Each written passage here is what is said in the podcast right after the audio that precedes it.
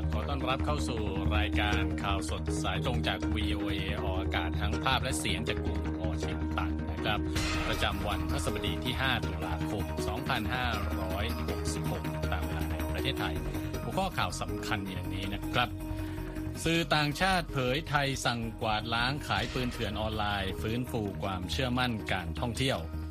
แผนช่วยเหลือทางทหารและต่างประเทศชะงักหลังรัฐสภาสหรัฐปั่นป่วน ผู้ค้นพบควอนตัมดอทอนุภาคสารพัดประโยชน์คว้าโนเบลสาขาเคมี เผยชื่อเจ้าภาพฟุตบอลโลก 2030 แข่งใน 3 ทวีป 6 ประเทศนะครับ ในส่วนเสริมข่าววันนี้มีรายงานวิเคราะห์ เมื่อสภาคองเกรสจะไปต่อได้อย่างไร เมื่อเก้าอี้ประธานสภาล่างสหรัฐว่างลงนะครับ และส่งท้ายวันนี้ มีคำถามนะครับทำไมอินเดียจึงเป็นหนึ่งในตลาดรถไฟฟ้าที่โตเร็วที่สุดในโลก เดี๋ยวไปฟังคำตอบกันนะครับ ในรายงานข่าวสดสายตรงจาก VOA ภาคภาษาไทยกรุงวอชิงตันครับ ครับคุณนพรัตน์ชัยเฉลิมมงคลวันนี้นั่งอยู่กับผมนะครับครับเรามีราอ่าหลายเรื่องราวที่จะนำมาเสนอนะฮะอืมครับเรื่องแรกที่จะคุยกันก็คือเรื่องที่สื่อต่างชาติ สั่งเอ่อเผยนะครับว่าไทยสั่งกวาดล้างขายปืนเถื่อนออนไลน์มีเอ่อเรื่องเนื้อหาเป็นอย่างไรครับสำหก็เป็นข่าวต่อจากเหตุสลดที่เมืองไทยในวันอังคารนะครับ ก็รายงานจากสื่อหลายสาขานะครับ ระบุว่าหลังจากตำรวจไทยเผยว่าเด็กวัย 14 ปี เป็นผู้ก่อเหตุยิงกราดที่ห้างสรรพสินค้า สยามพารากอนนะครับ และเป็นเหตุให้มีผู้เสียชีวิต 2 คนบาดเจ็บอีก 5 คนเนี่ยเป็นการใช้ปืนพกโมเดลที่ดัดแปลงให้บรรจุกระสุนจริงได้ ขณะเดียวกันทางการไทยก็สั่งกวาดล้าง การจำหน่ายปืนเถื่อนบนโลกออนไลน์ แล้วก็เร่งฟื้นฟูภาคท่องเที่ยวหลังเกิดเหตุดังกล่าวครับ AP รายงานว่าผู้ก่อเหตุวัย 14 ปีถูกจับกลุมได้ในเวลาไม่ถึง 1 ชั่วโมงหลังจากมีเสียงปืนนัดแรก ๆ ดังขึ้น กลางห้างสยามพารากอนในช่วงบ่ายวันอังคารครับ ด้านพลตำรวจเอกต่อศักดิ์สุขวิมลผู้บัญชาการตำรวจแห่งชาติระบุว่า ผู้ก่อเหตุรายนี้มีประวัติการรักษาอาการทาง จิตนะครับ และให้การที่ไม่สอดคล้องกับการกระทำหลังถูกจับกลุ่มโดยอ้างว่าได้ยินเสียงสั่งให้เขาลงมือก่อเหตุครับ ด้านพันตำรวจเอกนพดลเทียมเมธาผู้กำกับการสำสำนักงานตำรวจปทุมวันนะครับ กล่าวกับ AP ว่าได้ตั้ง 5 ข้อหากับผู้ต้องสงสัยรายนี้ได้แก่ฆ่าผู้อื่นโดยไตร่ตรองไว้ก่อน พยายามฆ่ามีวุธปืนไว้ในครอบครองโดยไม่ได้รับอนุญาต พกพาอาวุธปืนในที่สาธารณะ โดยไม่ได้รับอนุญาต และยิงปืนในที่สาธารณะ โดยไม่ได้รับอนุญาตครับขณะเดียวกันพลตำรวจโทสำราญนวลมาผู้ช่วยผู้บัญชาการตำรวจแห่งชาติ เพิ่มเติมได้ว่าผู้ก่อเหตุยังใช้ปืน blank กัน ปืนพลาสติก และดัดแปลงให้สามารถใช้กระสุนจริงได้ และบอกว่าทางการเตรียมออกมาตรการควบคุมวัตถุดังกล่าวแล้ว ผู้บัญชาการตำรวจแห่งชาติกล่าวเสริมว่ามีการนำเข้าปืนอย่างผิดกฎหมายมากกว่า 10,000 กระบอกในไทยครับ และทางตำรวจจะร่วมมือกับหน่วยงานรัฐบาลอื่นๆ ในการจัดประเภทใหม่ให้เป็นวุธร้ายแรงเพื่อป้องกันการนำเข้า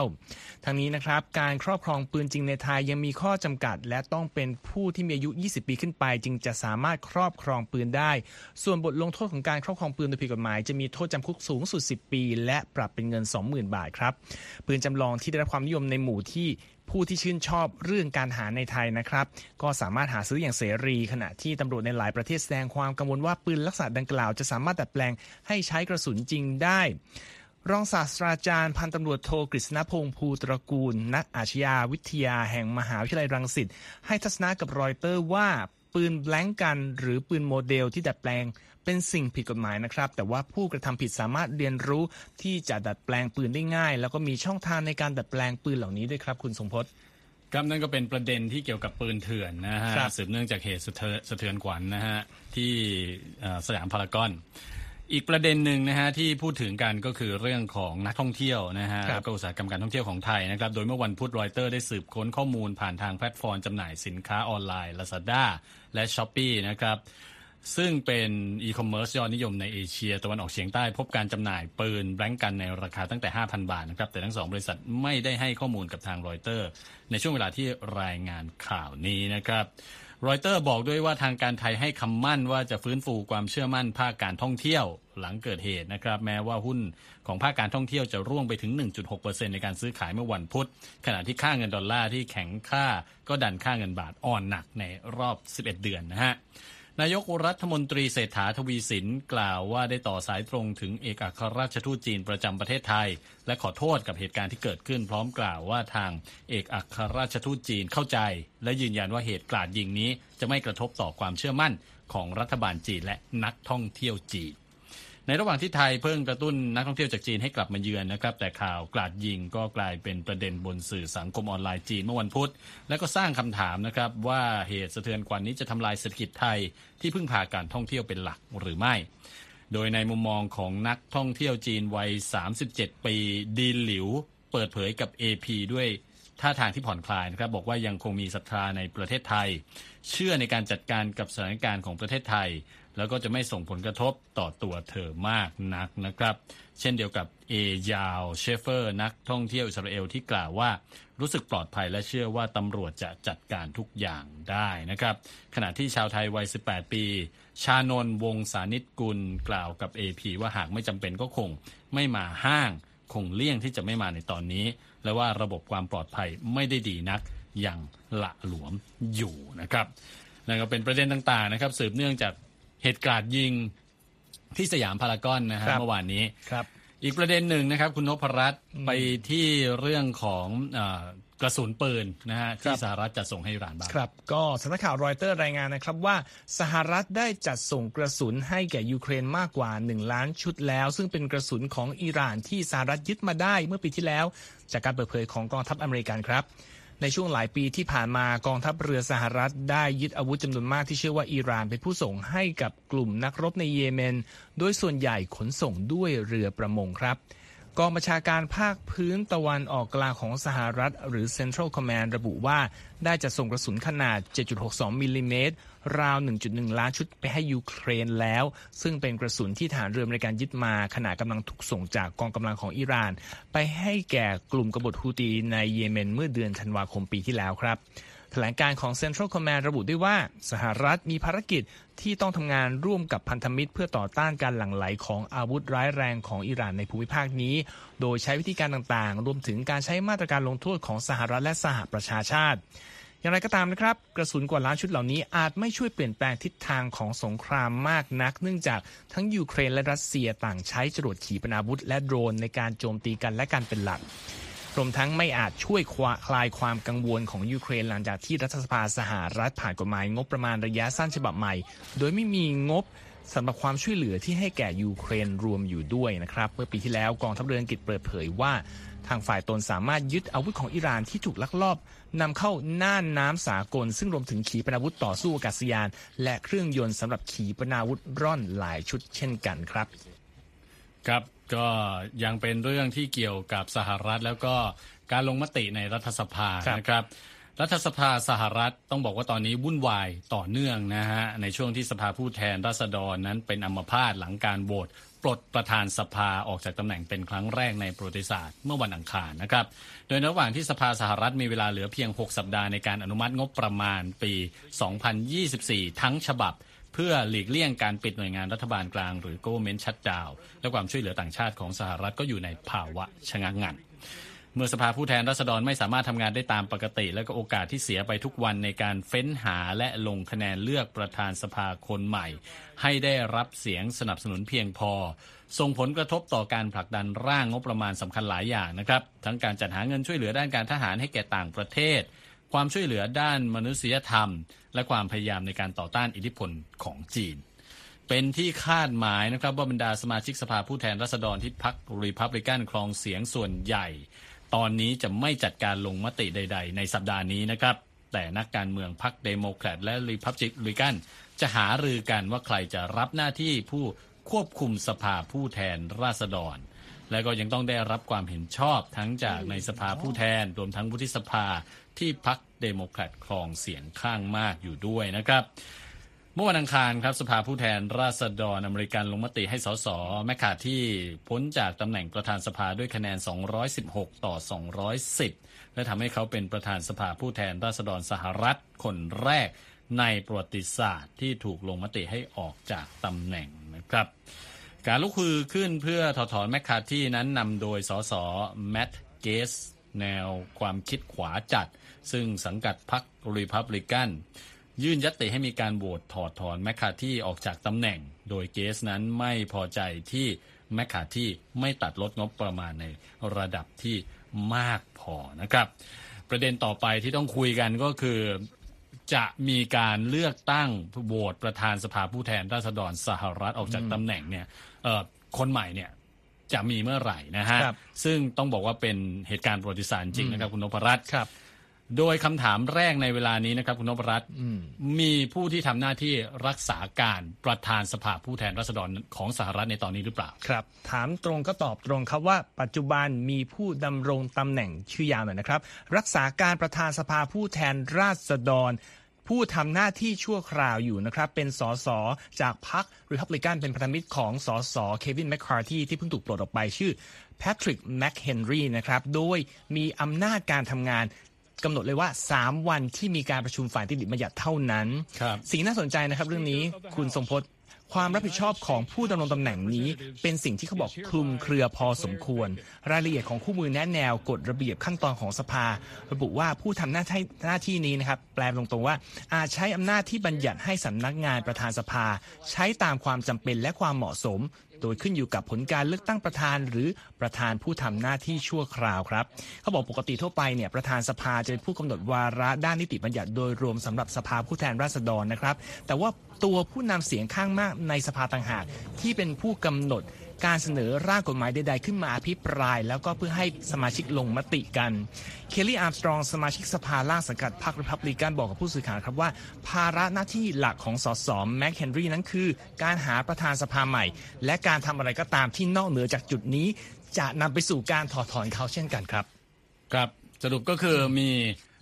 ผู้รักษาการตำแหน่งประธานสภาผู้แทนราษฎรสหรัฐตอนนี้คำถามต่อไปคือกระบวนการทางนิติบัญญัติในรัฐสภาเนี่ยสามารถดำเนินต่อไปได้หรือเปล่าคุณนพรัตน์ก็เท่าที่หลายคนเก่งก็คงจะถูกว่าในช่วงนี้ยังไม่มีอะไรคืบหน้าในสภานิติบัญญัติของสหรัฐนะครับ โดยเฉพาะเรื่องของ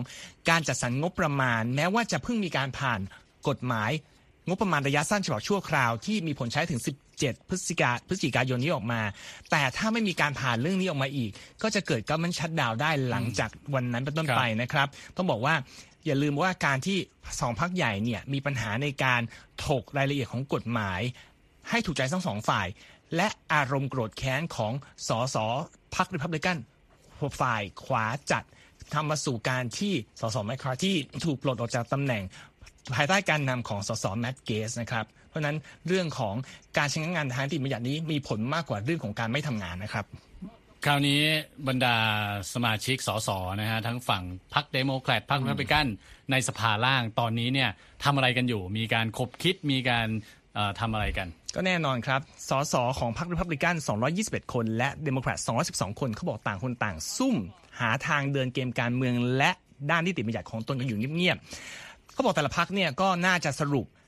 หาตัวแทนลงสมัครตำแหน่งประธานสภาคนใหม่ได้ ในฝ่ายดิโมแครตคงไม่ยากเพราะคงส่งฮาคิมเจฟฟรีย์ผู้นำเสียงข้างน้อยในสภาล่าง ซึ่งเคยลงท้าชิงตำแหน่งนี้จากสสแมคคาร์ที่รวมทั้งผู้ท้าชิงอื่นมาแล้วหนึ่งรอบ แต่ริพับลิกันน่าสนใจมากเพราะว่าความแตกแยกที่ชัดเจน โดยเฉพาะการที่มีพวกหัวอนุรักษ์นิยมสายแข็งเนี่ยยังยืนยันต้องการตัดงบประมาณอย่างรุนแรง ค้านอยู่การจะได้ตัวแทนของพรรคเนี่ยคงเป็นเรื่องยากพอสมควร ถ้ามองว่าใครจะมีภาษีสสแมคเคนรีที่ทำหน้าที่ตำแหน่งรักษาการอยู่ก็มีความได้เปรียบพอสมควร แต่ไม่รู้เจ้าตัวอยากจะลงสมัครด้วยหรือเปล่านะครับสสแมคคาร์ที่ที่ถูกปลดไปมีสิทธิ์จะลงอีก แต่แกก็ประกาศเมื่อวันอังคารว่าแกไม่สนใจจะทำเช่นนั้นเหมือนกันนะครับ ครับคราวนี้นะฮะเงื่อนเงื่อนเวลาบ้างนะฮะ เวลาที่จะมีการเลือกประธานสภาคนใหม่เนี่ยจะมีขึ้นเมื่อไหร่ แล้วใครที่มีสิทธิ์ที่จะลงสมัครเป็นประธานสภาบ้าง คือณจุดนี้นะครับต้องบอกว่าเพราะว่าเป็นสิ่งที่ไม่เคยเกิดขึ้นที่สภาของสหรัฐมาก่อน เลยมีความชัดเจนว่าจะมีการเลือกใครยังไงเมื่อไหร่นะครับเขาบอกว่าผู้นำของทั้งสองพรรคการเมืองใหญ่จะต้องเป็นผู้ตัดสินใจว่า พร้อมเมื่อไหร่จะเข้าสู่กระบวนการเลือกตั้ง แต่ว่าต้องเตือนไว้ว่า คราวล่าสุดที่มีการเลือกตั้งประธานสภาของสหรัฐเมื่อเดือนมกราคมที่แมคคาร์ที่ได้เนี่ยเป็นการเลือกตั้งที่เขาบอกว่าค่อนข้างเละเทะเพราะใช้เวลาการ ลงคะแนนเสียงหลายวัน แล้วก็ลงคะแนนเสียงถึง 15 ครั้งกว่าจะได้ตัวแมคคาร์ที่มาเป็นประธานสภานะครับ แล้วก็สำหรับครั้งถัดไปเนี่ยคิดว่าความวุ่นวายยังคงมีอยู่ในเพราะในฝ่ายของริพับลิกันเว้นแต่ว่าสมาชิกพรรคนี้จะนึกออกว่ายิ่งสู้กันเท่าไหร่ประชาชนยิ่งรำคาญ อาจจะมีผลต่อการเลือกตั้งในคราวหน้าได้ ทีนี้คำถามที่ว่าใครมีสิทธิ์เสนอตัวลงสมัครรับเลือกตั้งบ้าง ทุกคนในสภามีสิทธิ์แน่ๆแต่ที่น่าสนใจคือรัฐธรรมนูญของสหรัฐไม่ได้ระบุว่าจะต้องเป็นสมาชิกรัฐสภาสหรัฐเท่านั้น นั่นก็มาถึงจุดที่บอกว่าสมาชิกพรรคริพับลิกันบางรายเลยเปรยไอเดียว่าน่าจะให้อดีตประธานาธิบดีโดนัลด์ทรัมป์มาลงสมัครตำแหน่งนี้ แม้ว่าตัวทรัมป์เองจะกำลังหาเสียงเพื่อจะลงสมัครเลือกตั้งประธานาธิบดีปี 2024 แล้วก็บอกแล้วว่าไม่สนใจตำแหน่งนี้ก็ตามครับ ครับ ก็เป็นเรื่องวุ่นๆนะฮะในการเมืองสหรัฐตอนนี้ ซึ่งกำลังจะมีการเลือกตั้งประธานาธิบดีในปีหน้า เป็นช่วงเวลาสำคัญ แล้วก็เป็นช่วงเวลาที่ทั้งสองพักนะฮะก็จะต้องขับเคี่ยวกันอย่างหนัก ในรัฐสภาด้วยนะฮะอะคุณผู้ฟังกำลังรับฟังข่าวสดสายตรงจาก VOA ภาคภาษาไทยนะครับ ติดตามเราได้ทั้งทางเว็บไซต์ voa thai com ทางสื่อสังคมออนไลน์ Facebook YouTube Instagram แล้วก็ X ครับ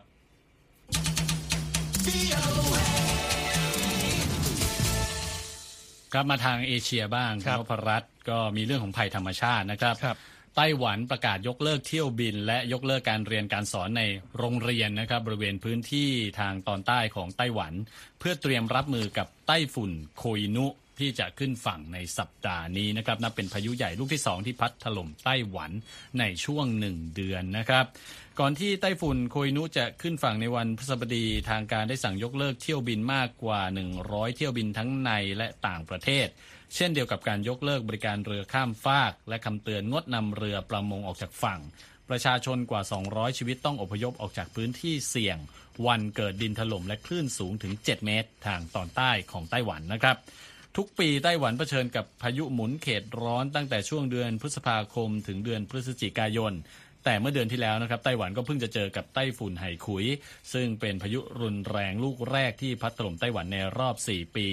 ซึ่งทำให้เกิดฝนตกหนัก ลมรุนแรง ประชาชนเกือบ 8,000 ชีวิตต้องอพยพออกจากบ้านเรือนในครั้งนั้นนะครับผู้เชี่ยวชาญแน่นอนก็ออกมากล่าวนะครับ บอกว่าการเปลี่ยนแปลงของสภาพภูมิอากาศได้ทำให้การพยากรณ์เส้นทางพายุโซนร้อนนั้นทำได้ยากขึ้นอีกทั้งยังทำให้พายุมีความรุนแรงขึ้นนะครับนำไปสู่ปริมาณน้ำฝนและภาวะน้ำท่วมฉับพลันที่เพิ่มขึ้นอีกด้วยนะครับ คุณนพรัตน์ครับครับ จากที่ไต้หวันนะครับมาติดตามประเด็นข่าวสลดที่อิตาลีกันบ้างครับคุณทรงพจน์เกิดเหตุรถโดยสารของนักท่องเที่ยวในเวนิสสถานที่ท่องเที่ยวชื่อดังของอิตาลี เกิดอุบัติเหตุ ตกลงจากสะพานยกระดับลงไปกระแทกที่พื้นด้านล่างนะครับทำให้มีผู้เสียชีวิต 21 คน และบาดเจ็บอย่างน้อย 15 คน ในคืนวันคารตามเวลาท้องถิ่นครับ รายงานของ AP ระบุว่าในจำนวนผู้เสียชีวิตนั้นเป็นชาวยูเครนอย่างน้อย 5 คนครับ และเป็นชาวเยอรมนี 1 คน และคนขับรถบัสเป็นชาวอิตาลี นอกจากนี้ยังมีเด็กเสียชีวิตอย่างน้อยสองคน โดยผู้โดยสารจำนวนมากเป็นเด็กและเยาวชนครับ ด้านเจ้าหน้าที่โรงพยาบาลเผยว่ามีผู้ได้รับบาดเจ็บสาหัส 9 คน ซึ่งรวมถึงเด็กหญิงวัย 3 ขวบจากยูเครนด้วย รถบัสคันดังกล่าวขนส่งนักท่องเที่ยวต่างชาติจากเขตเปียซซาเลโรมาของเวนิสไปยังจุดตั้งแคมป์แห่งหนึ่ง แล้วก็เกิดเหตุวิ่งทะลุ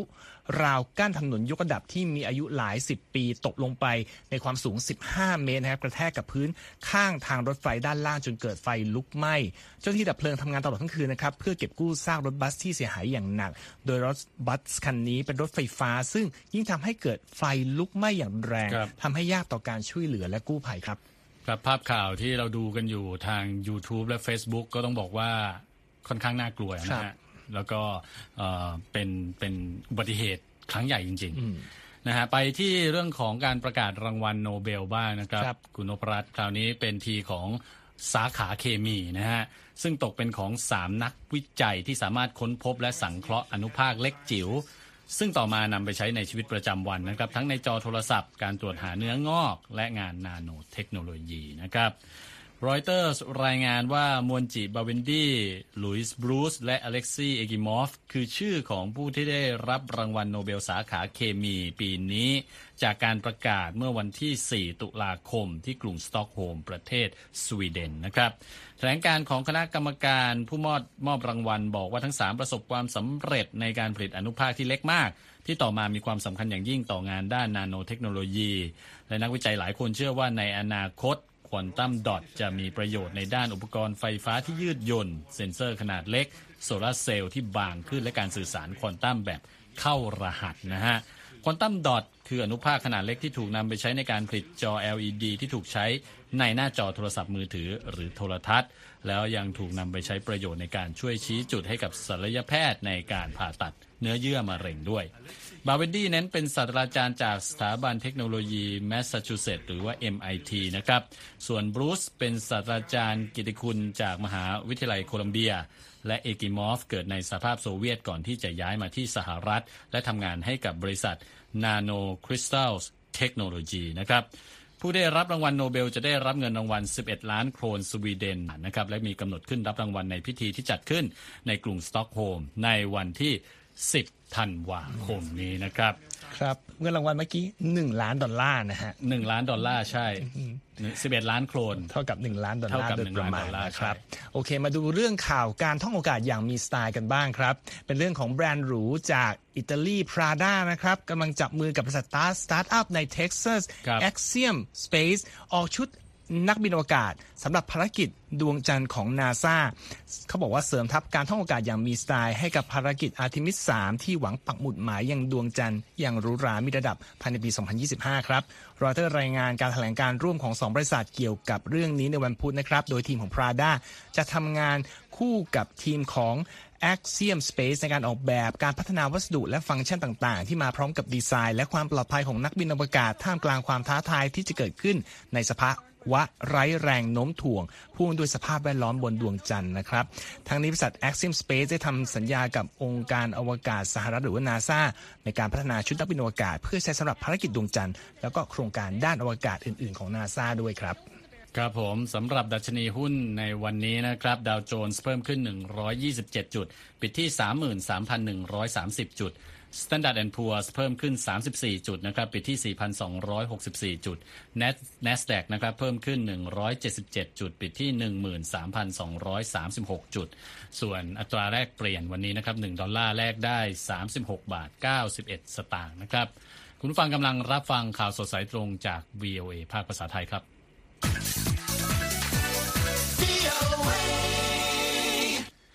ฟังข่าวฟุตบอลโลกกันบ้างครับนพรัตน์นะฮะการแข่งขันฟุตบอลโลกรอบสุดท้ายปี 2030 นะครับจะจัดขึ้นใน 3 ทวีป อันนี้เป็นการเปิดเผยของสมาพันธ์ฟุตบอลโลก หรือฟีฟ่าในวันพุธนะครับ โดยปกติแล้วฟุตบอลโลกนั้นจะมีเจ้าภาพประเทศเดียวหรือว่า 2 ประเทศนะฮะแต่ในปี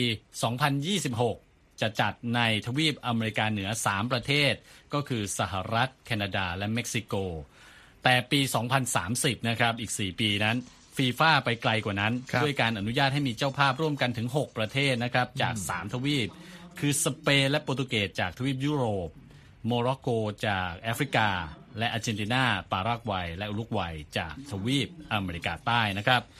ย้อนกลับไปก่อนหน้านี้นะฮะ สเปนและโปรตุเกสเสนอตัวเป็นเจ้าภาพร่วมกันเพียง 2 ประเทศ จากนั้นก็ได้เพิ่มโมร็อกโกเข้ามาด้วย โดยมีคู่แข่งสำคัญก็คืออาร์เจนตินาปารากวัย และอุรุกวัยที่จับกลุ่มการเสนอตัวเป็นเจ้าภาพด้วย ก่อนที่จะตัดสินใจรวมกัน 6 ประเทศใน 3 ทวีปนะครับครับก็ต้องมีการอ่ารับรองอย่างเป็นทางการก่อนนะครับในปีหน้าจากนั้นก็จะมีพิธีเปิด ซึ่งคิดว่าจะเป็นที่กรุงมอนเตวิดีโอ เมืองหลวงของอุรุกวัยนะครับ ซึ่งก็เป็นสถานที่เดียวกับที่แข่งขันฟุตบอลโลก ครั้งแรกของโลกนะครับ คุณนครับพรัตน์100ปีที่แล้ว คือปี 1930 ครับ อันนี้จะเป็นครบรอบ 100 ปีการแข่งขันฟุตบอลโลกด้วยนะฮะไปส่งท้ายกันนะครับ วันนี้เป็นเรื่องของตลาดรถยนต์ไฟฟ้าในอินเดียนะครับ ซึ่งถือว่าเป็นหนึ่งในตลาดที่เติบโตเร็วที่สุดในโลกนะครับทำไมจึงเป็นเช่นนั้น วันนี้คุณธัญพรสุนทรวงศ์มีคำตอบมาเสนอครับ ปัจจุบันมากกว่า 90%ของรถไฟฟ้าทั้งหมดจำนวน2ล้าน3แสนคันในอินเดีย เป็นรถ 2 ล้อหรือ 3 ล้อ เช่นรถมอเตอร์ไซค์สกูตเตอร์และรถ 3 ล้อ โดยเมื่อปีที่แล้วมากกว่าครึ่งหนึ่งของรถ 3 ล้อที่จดทะเบียนในอินเดียล้วนเป็น 3 ล้อไฟฟ้า ตามรายงานของ IEA ที่เผยแพร่เมื่อเดือนเมษายนค่ะ นักวิเคราะห์กล่าวว่าโครงการมูลค่า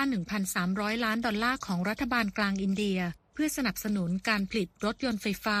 และมอบส่วนลดให้แก่ลูกค้า ตลอดจนราคาน้ำมันที่เพิ่มสูงขึ้นในทศวรรษที่ผ่านมา และความตระหนักรู้ของผู้บริโภคเกี่ยวกับผลประโยชน์ด้านต้นทุนในระยะยาว ล้วนมีส่วนผลักดันยอดขายรถ EV ในอินเดียค่ะ ยานพาหนะไฟฟ้าเป็นทางออกหนึ่งในการลดการปล่อยก๊าซเรือนกระจกจากภาวะโลกร้อน และทำให้คุณภาพอากาศดีขึ้น เนื่องจากการใช้ยานพาหนะบนท้องถนนมีส่วนสำคัญต่อการปล่อยก๊าซเรือนกระจกทั่วโลกค่ะ ผู้เชี่ยวชาญกล่าวว่าการที่ตลาดรถไฟฟ้าจะประสบความสำเร็จในการลดปริมาณคาร์บอนได้นั้น ขึ้นอยู่กับการเลิกใช้เชื้อเพลิงฟอสซิล การจัดการในเรื่องของห่วงโซ่อุปทานแร่ที่สำคัญ และการเพิ่มยอดขาย EV ในพื้นที่ที่มีภูมิหลังทางเศรษฐกิจและสังคมที่แตกต่างกันในประเทศ ล้วนเป็นกุญแจสำคัญนะคะบาลจีเปรมคุมาคนขับรถสำล้อวัย 25 ปี ได้เปลี่ยนมาใช้รถสำล้อไฟฟ้าเมื่อต้นปีนี้ เขามักจะถูกรายล้อมไปด้วยรถสำล้อที่ใช้น้ำมัน ซึ่งส่งเสียงดังและพ่นควันหนาทึบขึ้นไปในอากาศตอนติดสัญญาณไฟจราจรค่ะ เปรมคุมากล่าวว่า รถสำล้อไฟฟ้ารุ่นใหม่ขับง่ายและสะดวกสบายขึ้น และค่าใช้จ่ายยังถูกลงอีกด้วยนะคะ เช่นถ้าเขาจ่ายเงิน 60 รูปี หรือราว 25 บาท เพื่อชาร์จรถเป็นเวลา 3 ชั่วโมง รถจะวิ่งได้ระยะทาง 80 กิโลเมตร แต่ถ้าใช้รถสามล้อเครื่องยนต์ดีเซล จะต้องใช้เงินอย่างน้อย 300 รูปี หรือราว 126 บาท ในระยะทางเท่ากันค่ะ ซันโดชคุมาวัย 23 ปี คนขับรถสามล้อส่งของของบริษัท CityLink ซึ่งเป็นบริษัทโลจิสติกส์ในเมืองบังกาลอร์ คืออีกคนหนึ่งที่เห็นถึงข้อดีของการเปลี่ยนมาใช้รถสามล้อไฟฟ้าของบริษัท เขากล่าวว่ารถสามล้อไฟฟ้าไม่เคยเสียเลย และยังมีจุดชาร์จอยู่มากมายอีกด้วย โดยเขาใฝ่ฝันที่จะซื้อรถไฟฟ้าเป็นของตัวเอง หรืออาจจะซื้อหลาย ๆ คันเพื่อให้คนเช่าอีกด้วยค่ะ ทั้งนี้จุดชาร์จรถไฟฟ้าในอินเดียนั้นเพิ่มขึ้นสิบเท่าตามข้อมูลของเอลิซาเบธคอนเนลลีนักวิเคราะห์เทคโนโลยีพลังงานและการขนส่งของ IEA ค่ะ Top three drivers for uh... NC ที่รุมาลัย จากศูนย์การศึกษาวิทยาศาสตร์ เทคโนโลยีและนโยบายแห่งบังกลอกล่าวว่า ส่วนมากแล้วรถสองล้อและสามล้อจะถูกใช้ในการส่งของหรือรับส่งคน ซึ่งระยะทางที่รถสามารถวิ่งได้ก็เพิ่มขึ้นอย่างรวดเร็ว ทำให้รถไฟฟ้าเป็นตัวเลือกที่ถูกกว่าการจ่ายค่าน้ำมันอย่างเห็นได้ชัด แต่ความอยู่รอดในระยะยาวของยานพาหนะไฟฟ้านั้น ขึ้นอยู่กับการจัดหาแร่ธาตุสำคัญที่จำเป็นสำหรับแบตเตอรี่และชิ้นส่วนอื่น ๆ นอกจากนี้แหล่งไฟฟ้าที่ใช้ชาร์จยานพาหนะก็ต้องสะอาดด้วย ซึ่งยังไม่ได้เป็นเช่นนั้นในปัจจุบันค่ะ แต่ถึงกระนั้นเขาก็ยังมีความหวังในทางที่ดีเกี่ยวกับการผลิตไฟฟ้าที่สะอาดขึ้นในอนาคต และว่าแรงผลักดันมหาศาลสำหรับพลังงานหมุนเวียนในประเทศ ย่อมหมายความว่าการปล่อยของเสียของรถ EV ก็ควรลดลงไปด้วยค่ะ ในขณะที่ความคืบหน้าในเรื่องของพลังงานหมุนเวียนยังมีความหลากหลายอยู่ อินเดียก็วางแผนที่จะติดตั้งพลังงานสะอาด 500 กิกะวัตต์ภายในสิ้นทศวรรษนี้ ซึ่งเพียงพอที่จะจ่ายไฟให้แก่บ้านเรือนในอินเดียจำนวน 300 ล้านหลัง และตั้งเป้าที่จะปล่อยก๊าซเรือนกระจกเป็นศูนย์ภายในปี 2070 ค่ะ ธัญพรสุนทรวงศ์ VOA ภาคภาษาไทย กรุงวอชิงตันค่ะ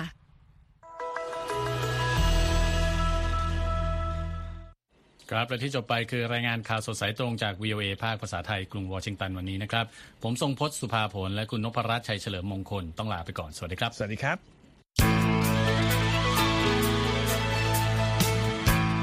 ครับและที่จบไปเป็นรายการจาก VOA ภาคภาษาไทย รายงานสดส่งตรงจากกรุงวอชิงตันประเทศสหรัฐ คุณผู้ฟังสามารถติดตามข่าวสารจากทั่วโลกได้ในทุกที่ทุกเวลา ที่เว็บไซต์ voa thai com รวมถึงทุกช่องทางในโซเชียลมีเดีย Facebook YouTube Twitter และ Instagram เริ่มต้นวันด้วยการอัปเดตข่าวสารจากทั่วโลก ผ่านรายการข่าวสดสายตรงจาก VOA ภาคภาษาไทย และสุดสัปดาห์กับ VOA ทั้งยังเรียนรู้เรื่องราวทางวัฒนธรรม และไลฟ์สไตล์ ผ่านรายการภาษาอังกฤษแบบอเมริกันของเรา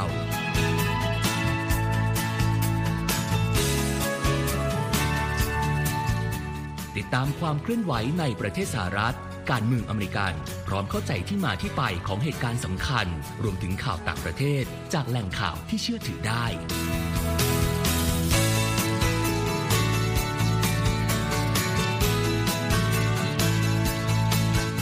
นอกจากนี้ VOA ยังมีบทสัมภาษณ์และคอนเทนต์แบบ Exclusive จากบุคคลที่น่าสนใจหลากหลายวงการ และยังมีเรื่องราวของคนไทยในประเทศสหรัฐอีกด้วย